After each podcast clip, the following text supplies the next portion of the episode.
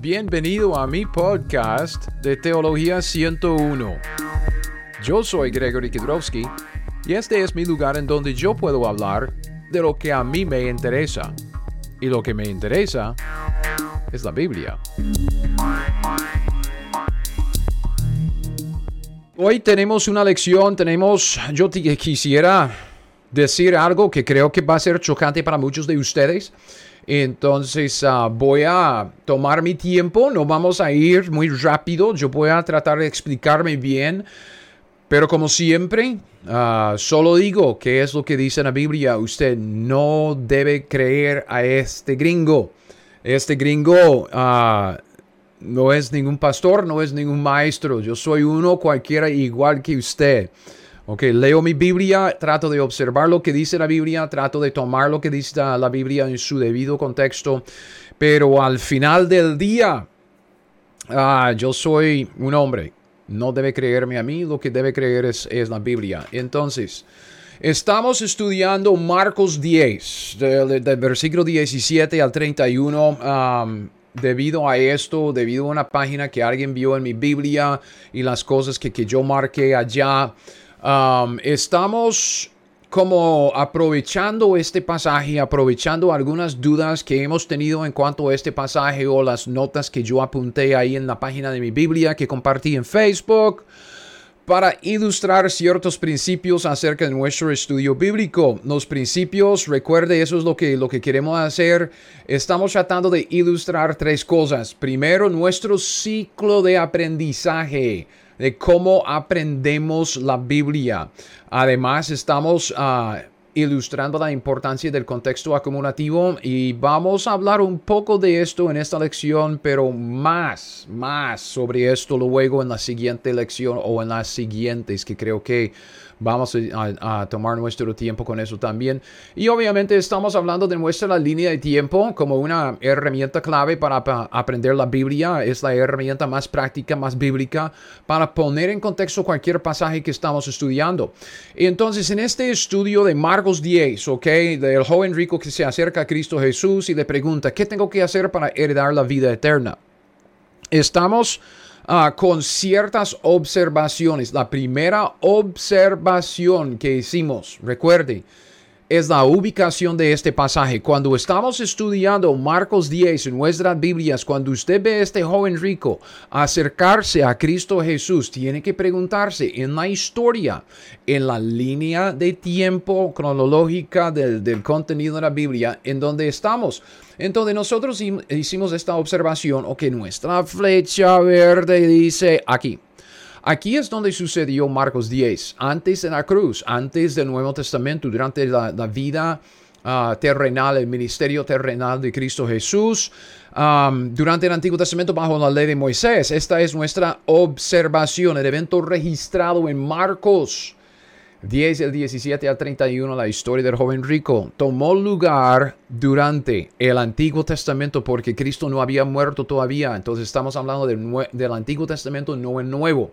El Nuevo Testamento se estableció con la muerte de Cristo Jesús cuando derramó su sangre del Nuevo Testamento. ¿Ok? Uh, también estamos leyendo historia acerca de un joven durante un tiempo bajo la ley de Moisés. Todavía la ley estaba ah, vigente en aquel entonces y, Cristo nació bajo la ley, Cristo cumplió con la ley, no vino para abrogar la ley, vino para cumplir con ella. Entonces vivió toda su vida ah, cumpliendo con la ley. También vemos que el evento sucedió durante el ministerio terrenal de Jesucristo. Entonces estamos simplemente observando lo que dice la Biblia. Ok, bien. Creo que estamos bien hasta aquí.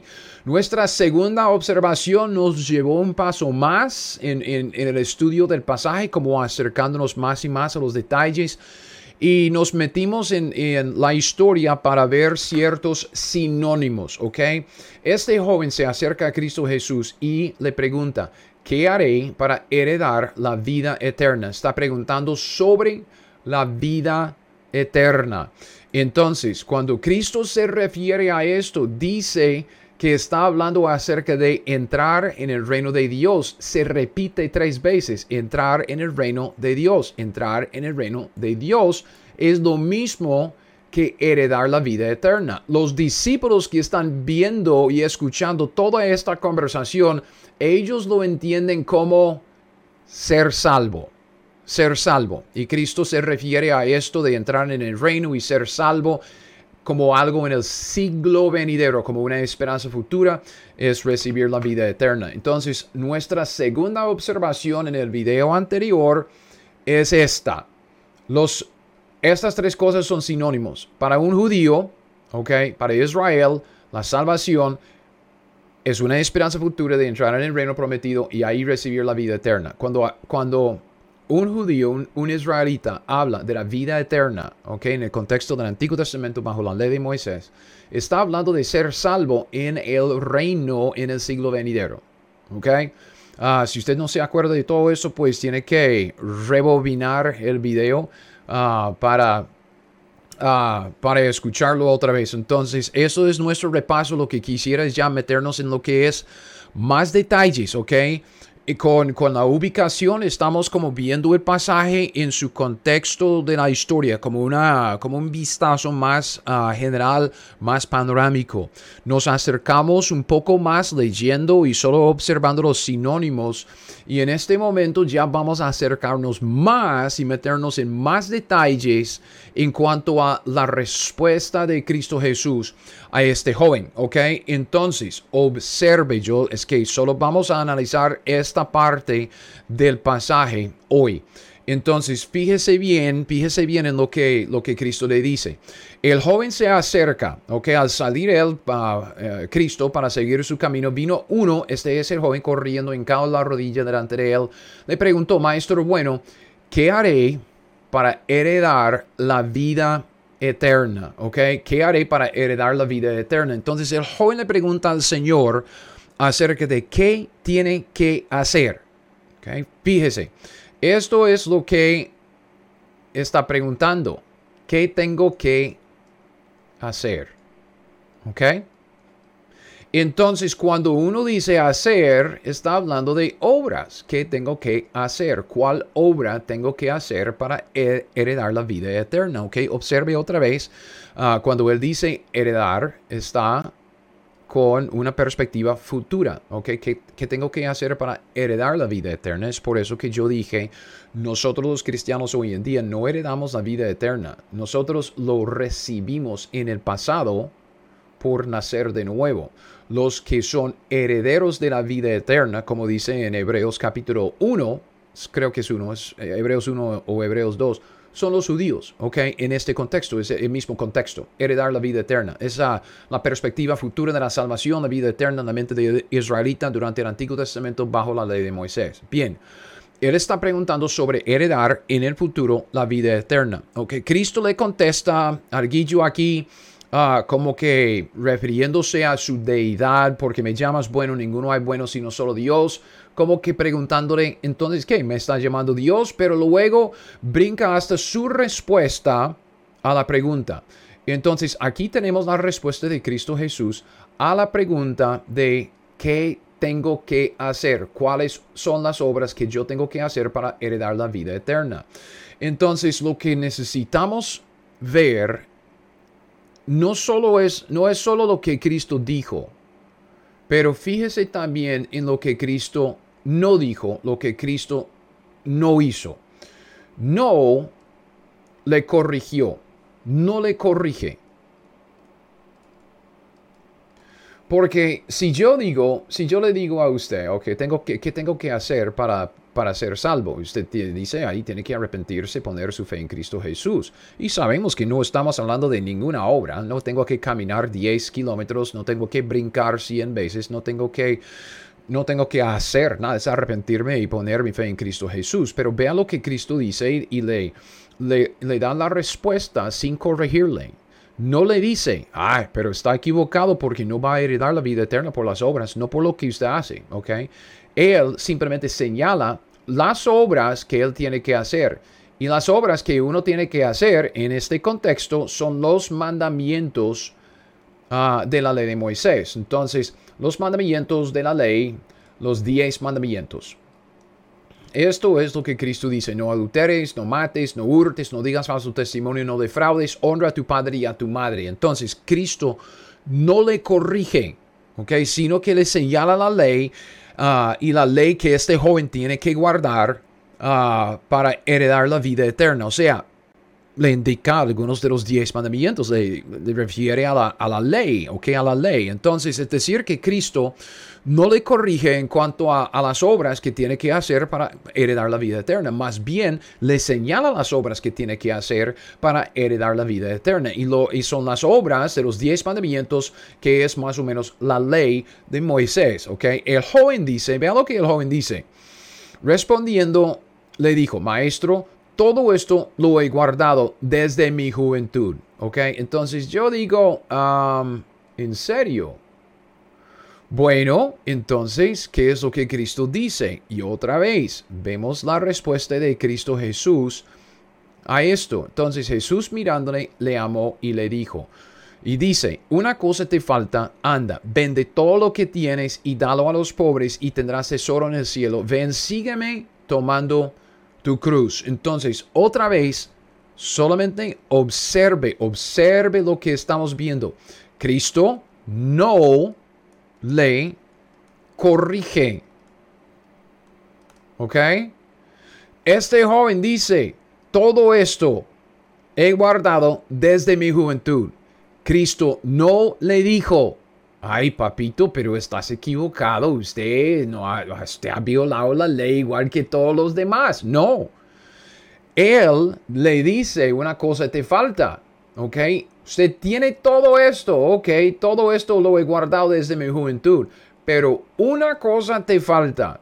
Y la cosa que le falta es la devoción singular. Devoción singular a Dios. Dice, vende todo lo que tienes ven, sígueme, ¿ok?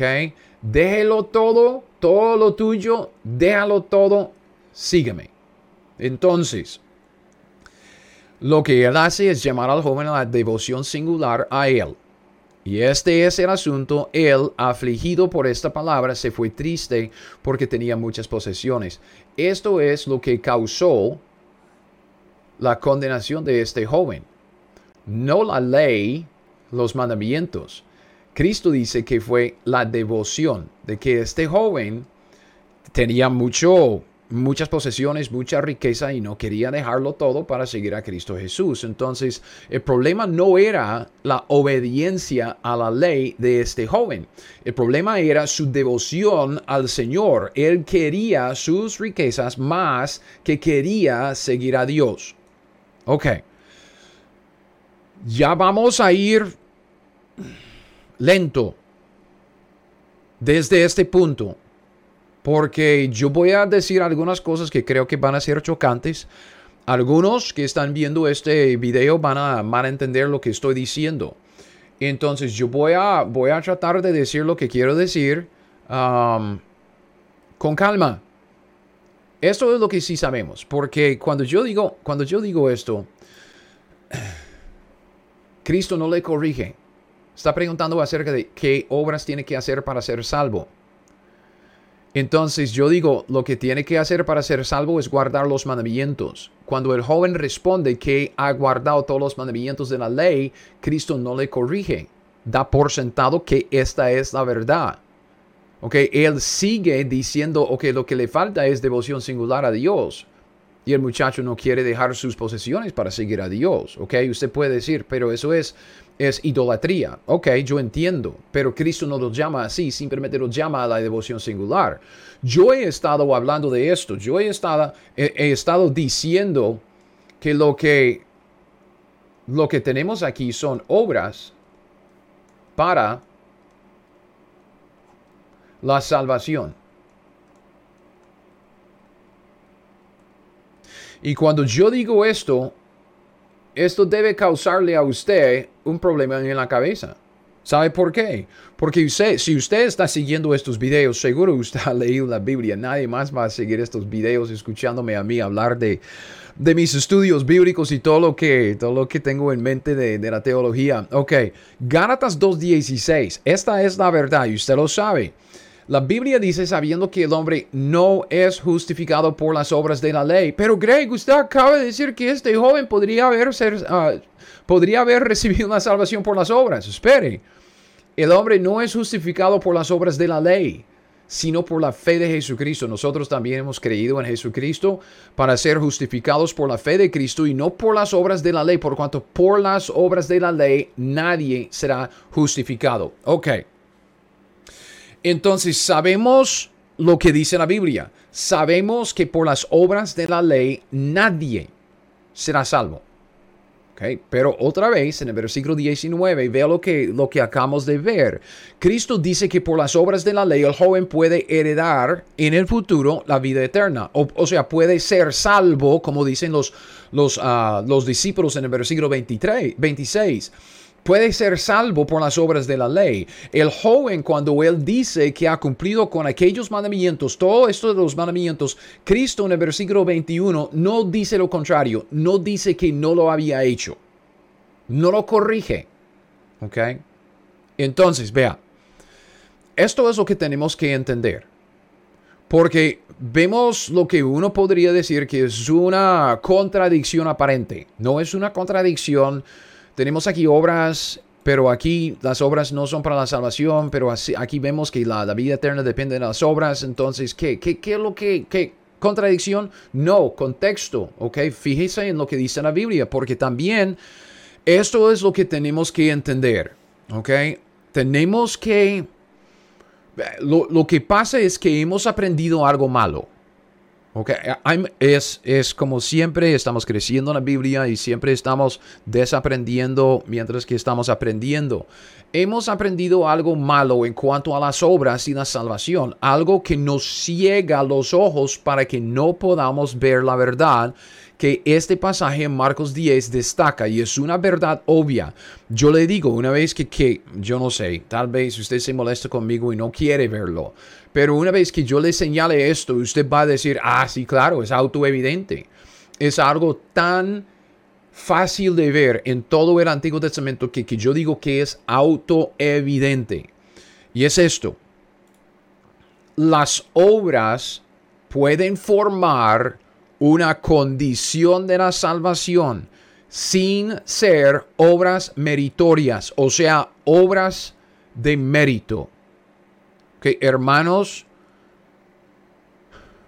ok, yo voy a, voy a detenerme aquí un, un, segundo, dos segundos para que usted pueda leer esto otra vez, para, para, que, para que pueda tratar de asimilarlo. Esto es, es sumamente importante cuando estamos hablando de la soteriología en la Biblia cuando estamos hablando de la salvación en la Biblia, de cómo es que la gente salva. Nosotros lo que hacemos es que, es que cometemos los, anacronismos, poniendo una doctrina fuera de su debido contexto en la historia, en otro tiempo, un evento, algo, en, en, en un tiempo equivocado. Y si nosotros decimos que nosotros somos salvos por la gracia por medio de la fe, poniendo nuestra fe y confianza en Cristo, su obra en la cruz, tenemos toda la razón. Pero una vez que brincamos esto para, para, para, luego llegar a decir, nosotros miramos hacia atrás, hacia la cruz para nuestra salvación. La gente en el Antiguo Testamento miraba hacia adelante a la cruz, pero era la misma fe y la misma salvación. Esto no es bíblico. Es una invención de los hombres y es un anacronismo, ¿ok? Y yo voy a explicarle por qué. Entonces, solo, solo fíjese en esto obras pueden formar una condición de la salvación sin ser obras meritorias, o sea, obras de mérito. Ok, permíteme explicarme.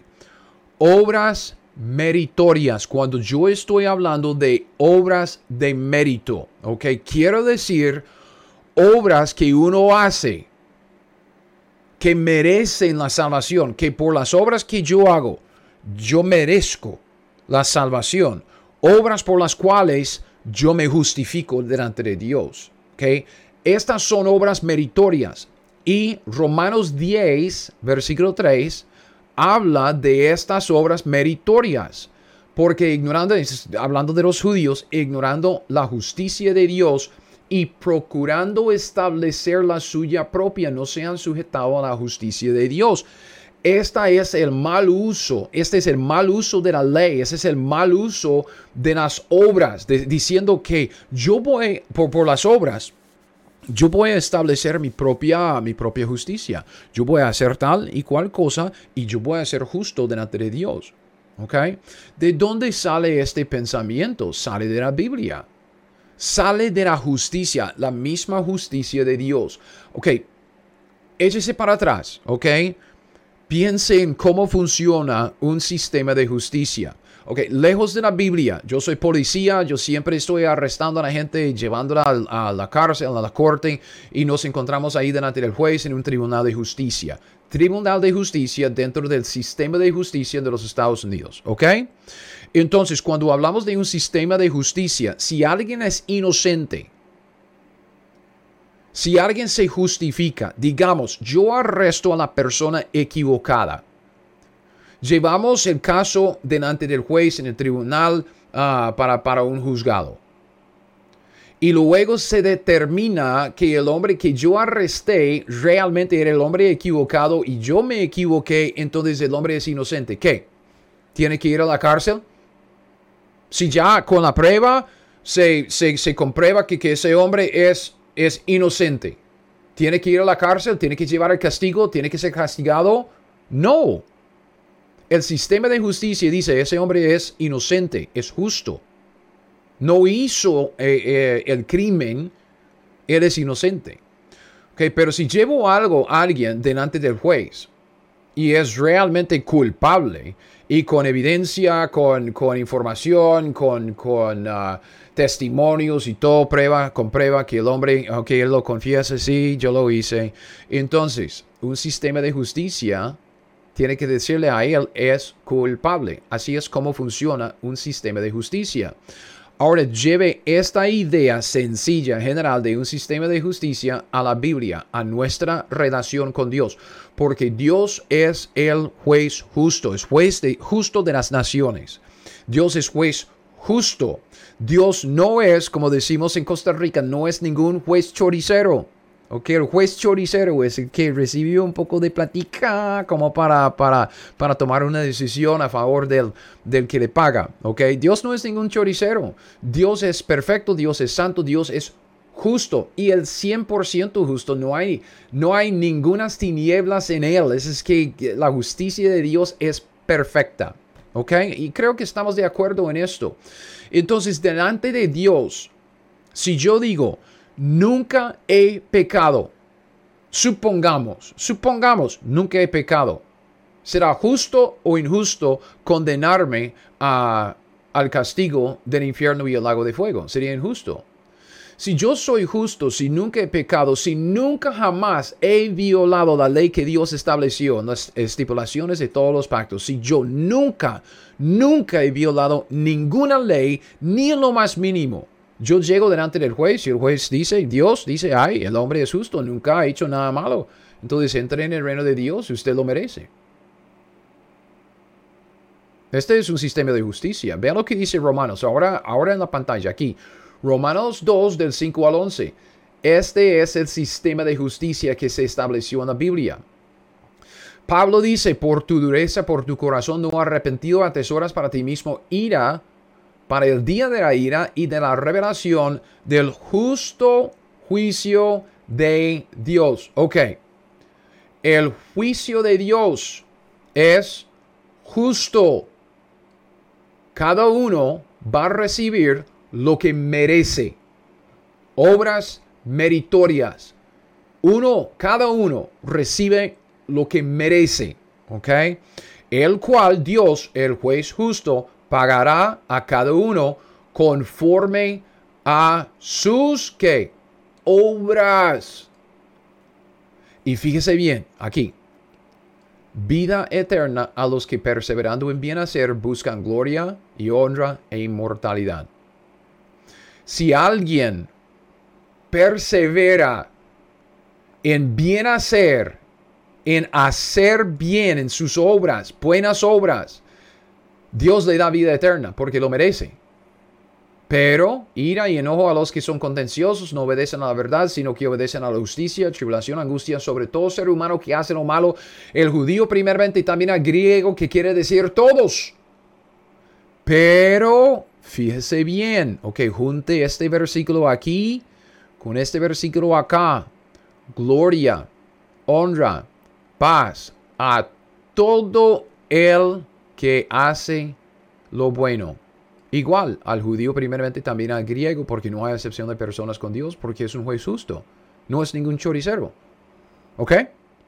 Entonces, este es, este es el sistema de justicia de Dios. Esto es lo que estamos viendo en este sentido. ¿Ok? Dios es justo.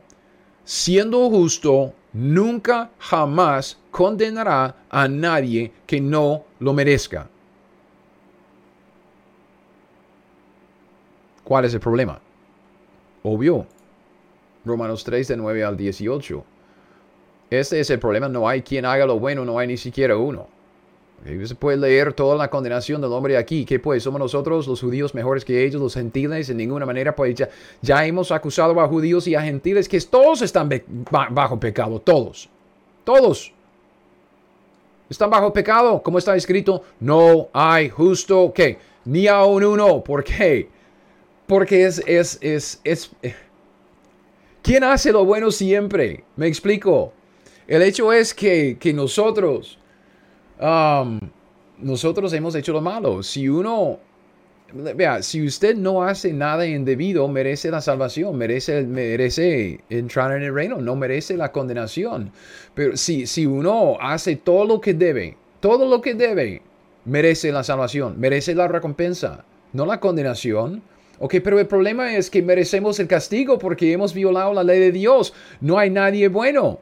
No hay quien haga lo bueno. No hay ni siquiera uno. No hay ni siquiera uno. Todos estamos bajo pecado. Es que todos, todos, todos, todos hemos pecado. Todos, todos hemos violado la ley. Ok, una ley escrita, lo, lo que sea. Entonces, si, si hablamos de esto, es que obras meritorias, obras de mérito. ¿Qué es lo que merecemos por nuestras obras?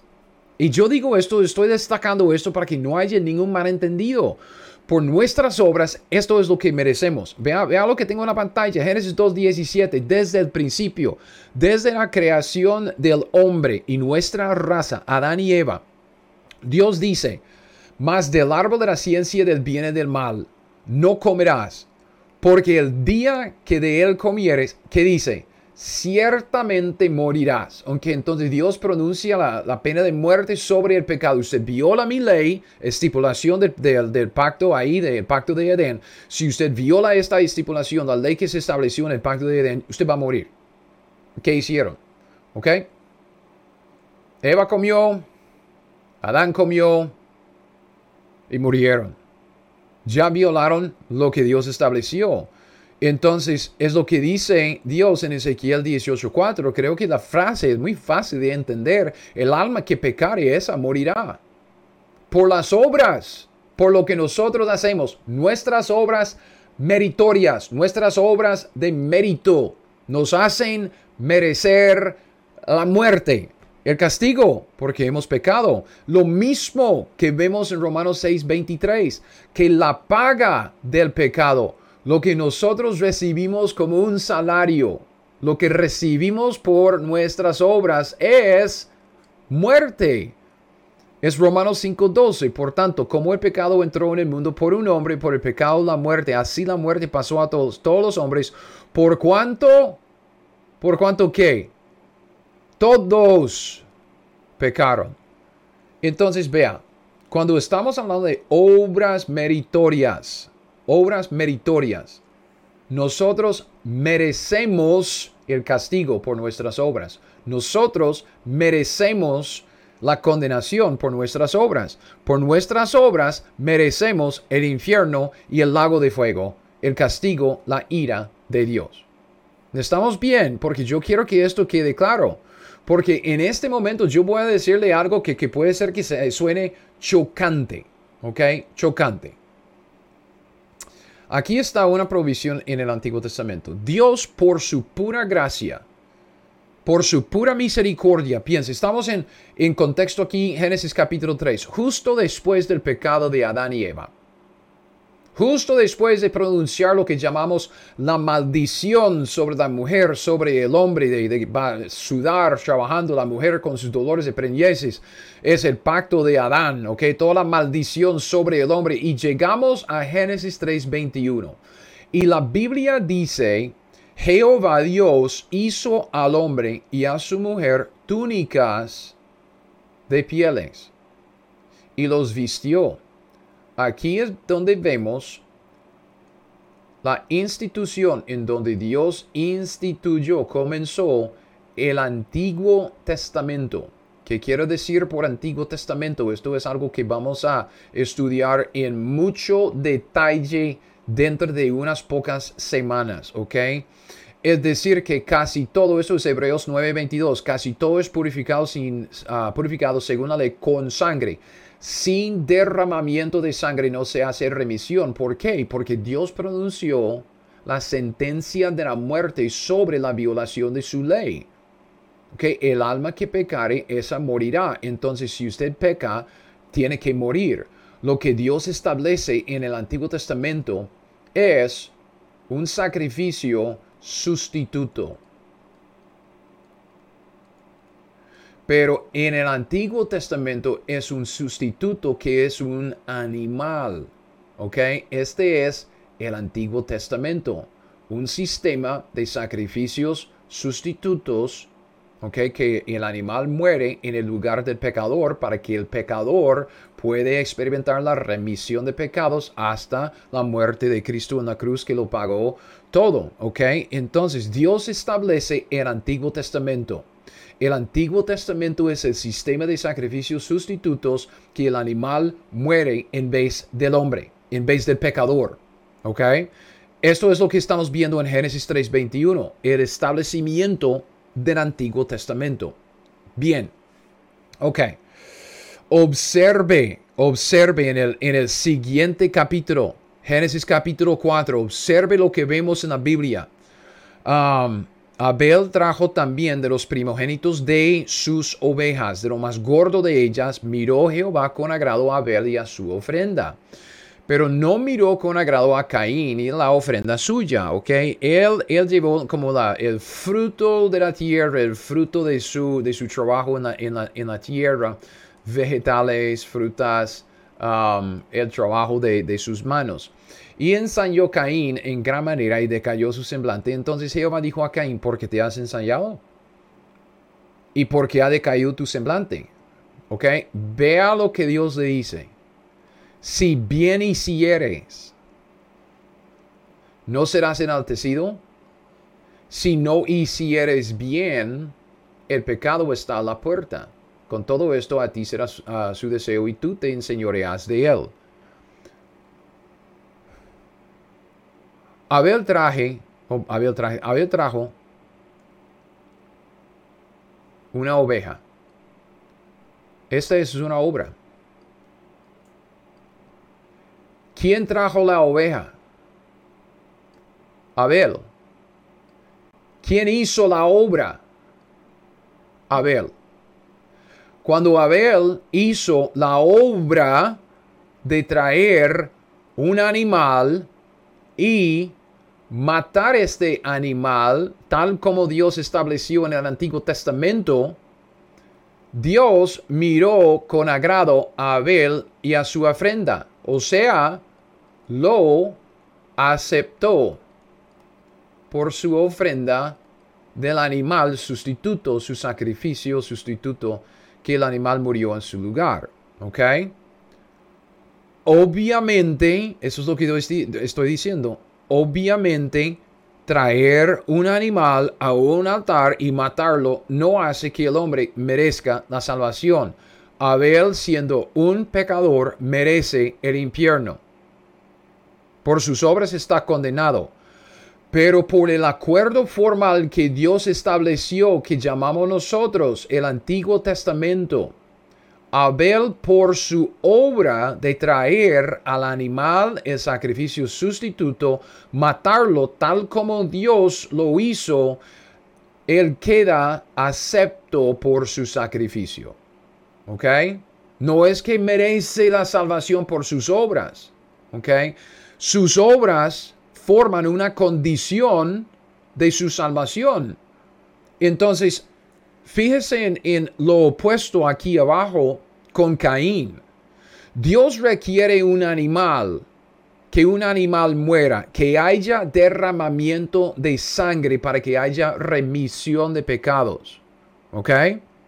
Dios requiere que el pecador haga lo que Dios estableció. Esto es lo que Abel hizo, eso es lo que Caín no hizo. Si el hombre lo hace, queda bien con Dios. Si el hombre no lo hace, queda condenado. Porque vea, si bien hiciereis obras, ¿qué es lo que hacemos? Hacemos obras. Las obras se hacen. Entonces, ¿cuál obra? Ofrecer el sacrificio que Dios quiere. Matar al animal en su lugar. Si bien hiciereis, si haces las obras que yo quiero, dice Dios, ¿no serás enaltecido? Si no haces las obras, ¿qué? El pecado está a la puerta porque sin derramar sangre no se hace remisión. Entonces, cuando estamos hablando de obras para la salvación, y sí, yo estoy hablando acerca de las obras para la salvación, ¿ok? No estoy hablando de obras de mérito. Por nuestras obras merecemos la condenación, merecemos el infierno, no la salvación, no entrar en el reino, no la vida eterna. No estoy diciendo esto cuando digo obras para la salvación. Estoy hablando de obras de condición. O sea, obras como una condición de salvación. Si uno no hace la obra que Dios estableció, como Caín en el capítulo 4 de Génesis, si no trae el sacrificio indicado, no es salvo, como Caín. Sin embargo, si uno hace la obra como Abel, si uno cumple con el requisito que Dios estableció, Dios lo salva por su gracia, no porque uno lo merece. ¿Ok? Entonces, fíjese en lo que tengo aquí. Las obras pueden formar una condición de la salvación sin ser obras meritorias. ¿Ok? Son obras que Dios estableció como condiciones para recibir la salvación. Es exactamente lo que vemos en Génesis capítulo 4 con Abel y Caín. No son obras de mérito, no estoy diciendo esto. Si uno no llenaba las condiciones, si no hacía las obras que Dios dijo que tenía que hacer para ser salvo, no era salvo, como Caín. ¿Okay? si uno llenó las condiciones, si uno hizo las obras que Dios dijo que tenía que hacer para ser salvo, fue salvo no por las obras, en el sentido de obras meritorias, fue salvo por la gracia de Dios como Abel. Entonces, en este punto de nuestro estudio tenemos que hablar de los pactos. Porque no vamos a entender esta, esta ah, esta cuestión de la salvación, la soteriología, las obras, ah, no vamos a entenderlas si no entendemos los pactos. ¿Ok? Y hermanos, nada, realmente, nada ha cambiado. Nosotros también somos salvos por las obras. Solo es que estamos salvos por la obra de Cristo Jesús en la cruz.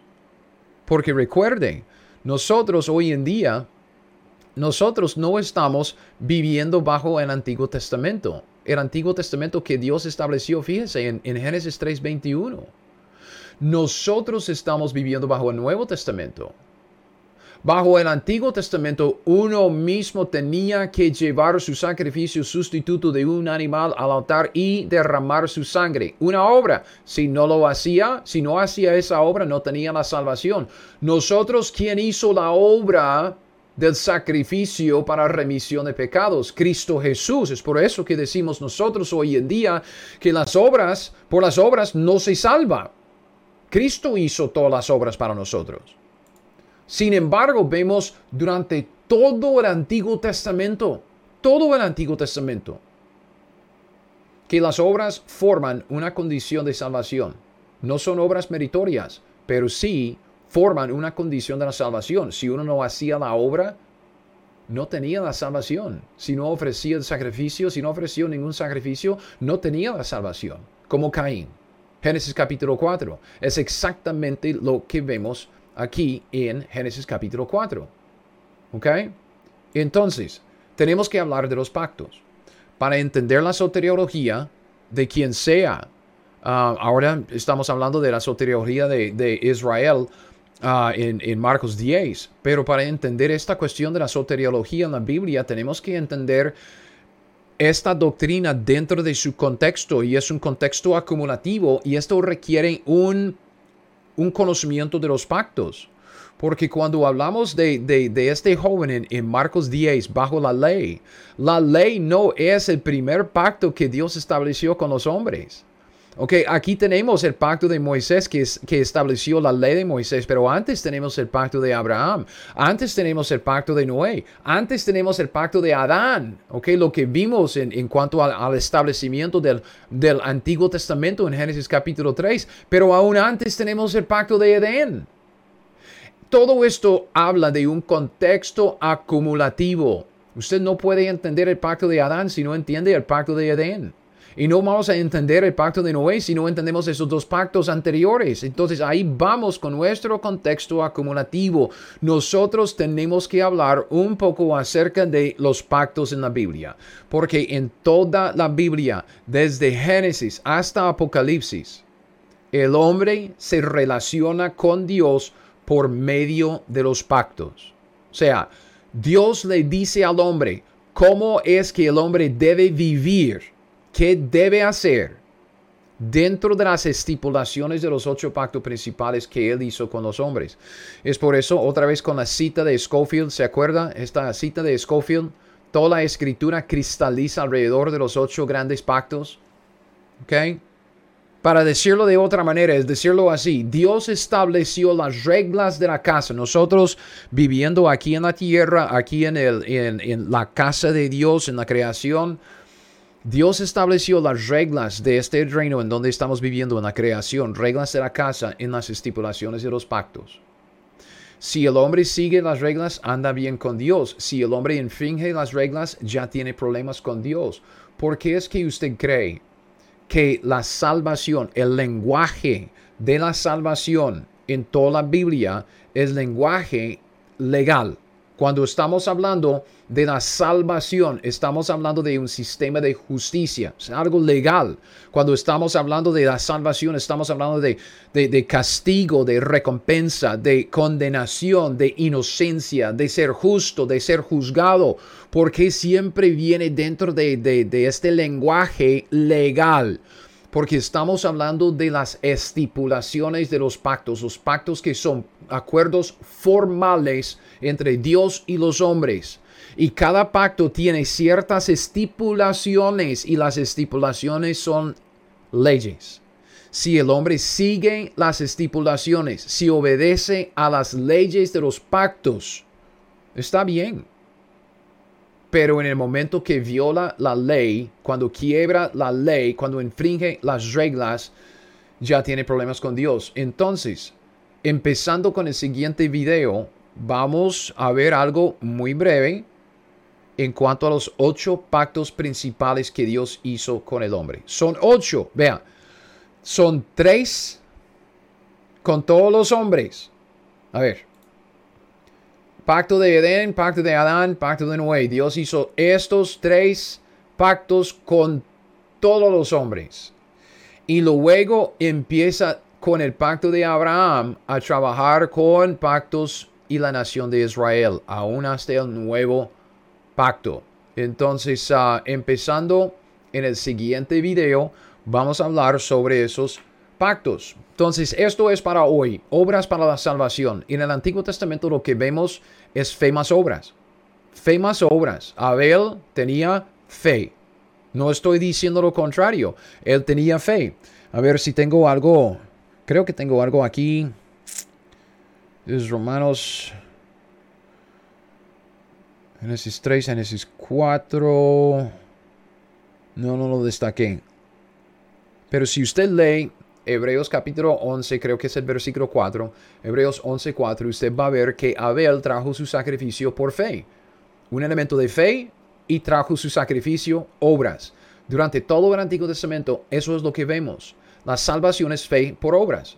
Fe y obras, disculpe, es por fe más obras. Fe más obras. Uno, puede tener fe, pero si falta la obra, no, no es salvo. Sí, puede ser que, que tenga el sacrificio, pero si no tiene fe, no es salvo. Fe más obras. No son obras meritorias. ¿ok? No son obras de mérito. No es que las obras nos hacen justos delante de Dios. No, Dios nos justifica. Dios nos justifica. En el Antiguo Testamento había derramamiento de sangre por la mano del pecador. Él tenía que ofrecer el sacrificio sustituto de un animal, según el Antiguo Testamento. Y cuando hacía eso con fe en Dios, en fe en su sacrificio, fe en la palabra de Dios y el acuerdo que Dios estableció con él, entonces recibió la salvación. Pero como con Israel, no era una salvación fijo como nosotros, no nació de nuevo porque ellos no nacieron de nuevo, Cristo no había muerto todavía. La soteriología de Israel en su debido contexto, contexto acumulativo. Es una soteriología que se basa en el Antiguo Testamento bajo la ley de Moisés hasta la cruz de Cristo Jesús. Entonces, va a ser muy importante que entendamos los ocho pactos. Yo le invito, por favor, medite en esta verdad. Okay, repase los pasajes, que si esto es que causa problemas ahí en su mente como para decir que, ¿cómo es posible que el hombre, hombre tiene que hacer una obra para ser salvo? Repase lo que dije, repase los, los pasajes bíblicos, qué es lo que dice la Biblia, simplemente observe observe lo que dice la Biblia. Y la Biblia dice, en, como en Génesis capítulo 4, como a través de todo el Antiguo Testamento, el hombre tenía que tener fe. Ok, está bien, tenía que tener fe, pero también tenía que tener ciertas obras para ser salvo. Ok, conforme al Antiguo Testamento. Esto es lo que estamos diciendo. Ahora, como siempre, yo le invito, si usted quiere... Uh, hablar más sobre este asunto, hacer preguntas, puede mandarme un correo electrónico, un mensaje ah, privado por Facebook, por Messenger. No hay ningún problema. Uh, llevar la conversación sobre, este, ah, sobre esta enseñanza ahí en Facebook, no aquí en YouTube. Entonces, si no es un amigo mío ahí en Facebook, que me mande una, una solicitación para que seamos amigos allá y conversemos sobre este asunto. Si está por aquí en Kansas City, Ok, la ciudad de Kansas. Yo vivo cerca de la ciudad de Kansas. Yo le invito a mi iglesia. Yo siempre pongo toda la información aquí en la descripción de este video, además de otros vínculos de interés. Entonces, quisiera conocerlo. Si usted quiere pasar para pasar un domingo en la, mañana conmigo o, no sé, uh, ir, comer un taco juntos, pues con mucho gusto. Um, mándeme un mensaje. Hablemos y si no, si usted está en otro país, Ah, siga fiel y gracias por haber escuchado estos, ah, estas enseñanzas. Gracias por ah, suscribirse a mi canal de YouTube. Um, y también gracias por seguir la, la, enseñanza. Lo que yo quisiera es simplemente sacar la, la, buena doctrina, la sana doctrina, porque con base en la sana doctrina podemos vivir sanas vidas, ¿ok? Y, y saber que estamos Ah, viviendo vidas agradables a Dios. Entonces, como siempre digo, ah, aprendamos la Biblia en su debido contexto, con, con, la hermenéutica normal y literal, simplemente viendo lo que dice la Biblia, observando lo que dice la Biblia. Aprendamos la escritura, es la revelación especial que Dios nos ha dado para que podamos conocerlo y saber acerca de sus obras, saber lo que Él espera de nosotros. Aprendamos la Biblia para hacer lo que ella nos dice, que quiere decir que hay cosas que la Biblia dice en otro contexto. Vamos a hablar más sobre esto. contexto acumulativo. Entonces vamos a llevar varias, ah, creo que varias enseñanzas, un par de videos, dos o tres, hablando de eso de los pactos. Quisiera darle como un, un vistazo panorámico, un resumen de los pactos, no metiéndolos en los detalles, pero sí viendo los pactos de, de, cerca suficientemente bien como para entender el contexto acumulativo de Marcos 10. Entonces yo creo que va a ser muy interesante, espero que vuelva. Y si no, pues que Dios se bendiga mucho en su andar con Él, que sea un andar que se base en la palabra de Dios. Nos vemos en el próximo video. Gracias por escuchar mi podcast Teología 101. Ahora, si usted quiere las notas de este estudio o de cualquier otro estudio que he sacado, todos mis estudios están disponibles en mi sitio web teología101.net. Es teología101.net. Y con esto lo dejo. Hasta el próximo. Siga fiel. Aprenda la Biblia y haga lo que ella le dice.